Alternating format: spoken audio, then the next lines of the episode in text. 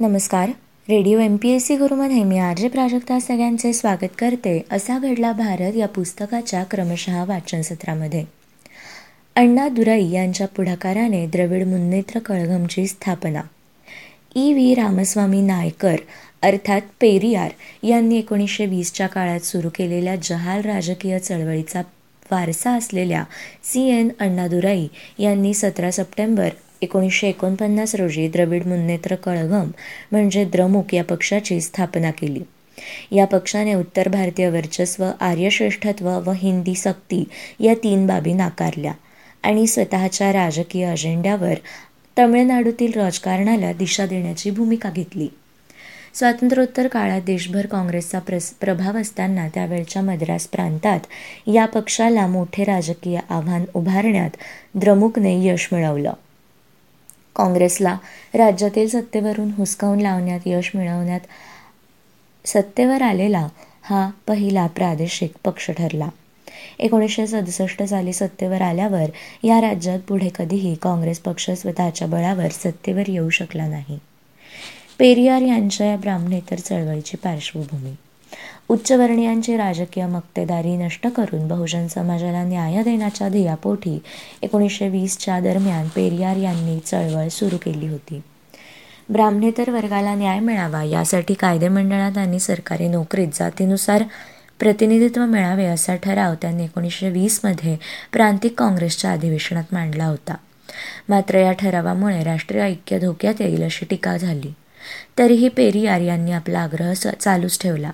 मात्र एकोणीसशे पंचवीसमध्ये हा ठराव मांडण्यावरून मारामारी झाल्यानंतर उच्चवर्णीयांची मक्तेदारी असलेली काँग्रेस नष्ट करणं हे मी माझं आद्य कर्तव्य समजेन अशी प्रतिज्ञा करून पेरियार आपल्या अधिकाऱ्यांसह अधिवेशनगृहातून बाहेर पडले. नंतर पेरियार यांनी ब्राह्मणेतर वर्गात जागृती करण्यासाठी स्वाभिमान चळवळ सुरू केली. जाती आणि अस्पृश्यता नष्ट व्हावी. कनिष्ठ वर्गाला विकासाच्या समान संधी मिळाव्यात. सामाजिक जीवनात बुद्धिवादाचा प्रसार व्हावा अशा भूमिकेतून पेरियार यांनी ही चळवळ चालवली.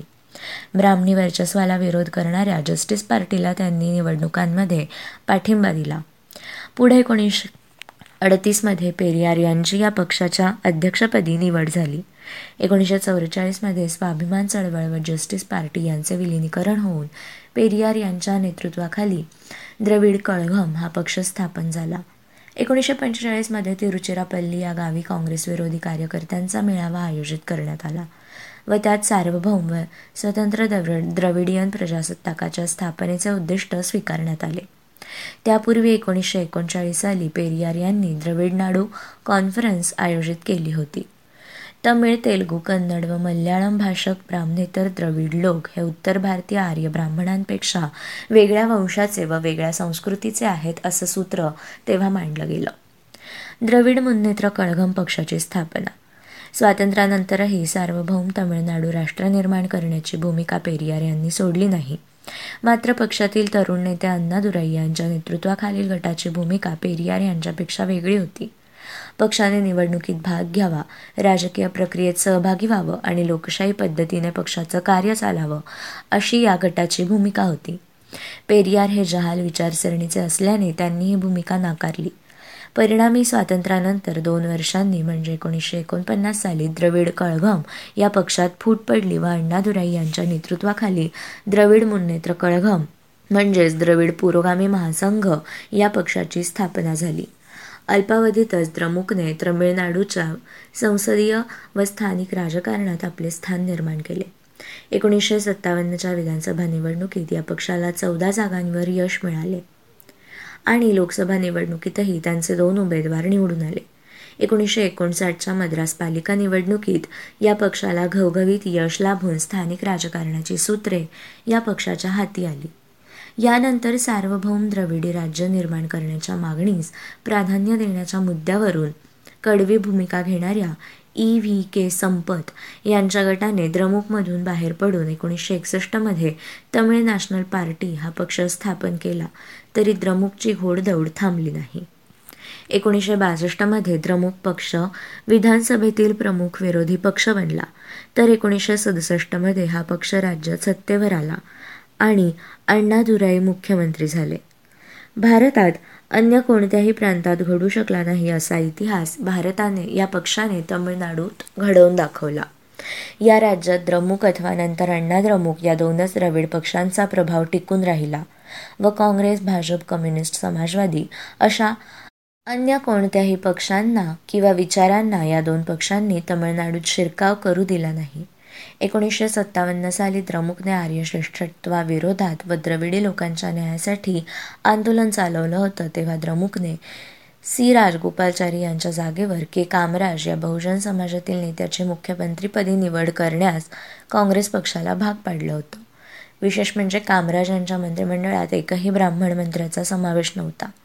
राजकारणात एवढा सामाजिक उलटफेर अन्य कोणत्याही राज्यात होऊ शकला नाही.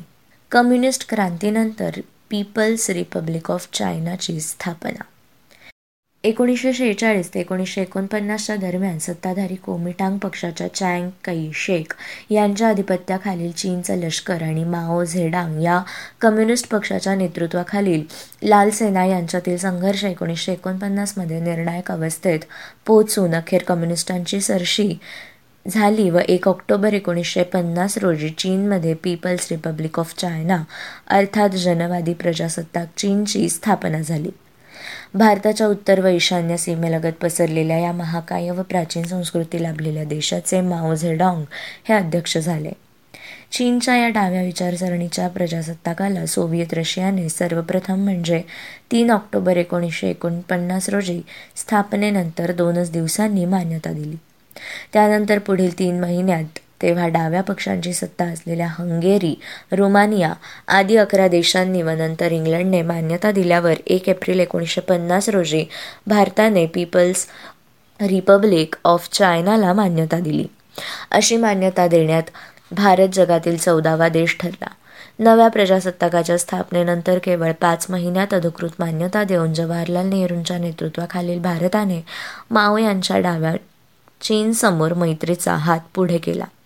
दरम्यान राष्ट्रवादी लोकशाही कोमिटांगचे सरसेनापती चँग कई शेख यांनी आपला पाडाव झाल्यावर चीनच्या आग्नेकडील तैवान या लहानशा बेटावर पलायन करून रिपब्लिक ऑफ चायनावर आपला अधिकृत अधिकार असल्याचा दावा केला होता. महत्त्वाचं म्हणजे एकोणीसशे एकाहत्तरपर्यंत संयुक्त राष्ट्रसंघातील युनोतील अमेरिकेसह अनेक देशांनी तैवानच्या रिपब्लिक ऑफ चायनाचं सदस्यत्व कायम ठेवलं होतं.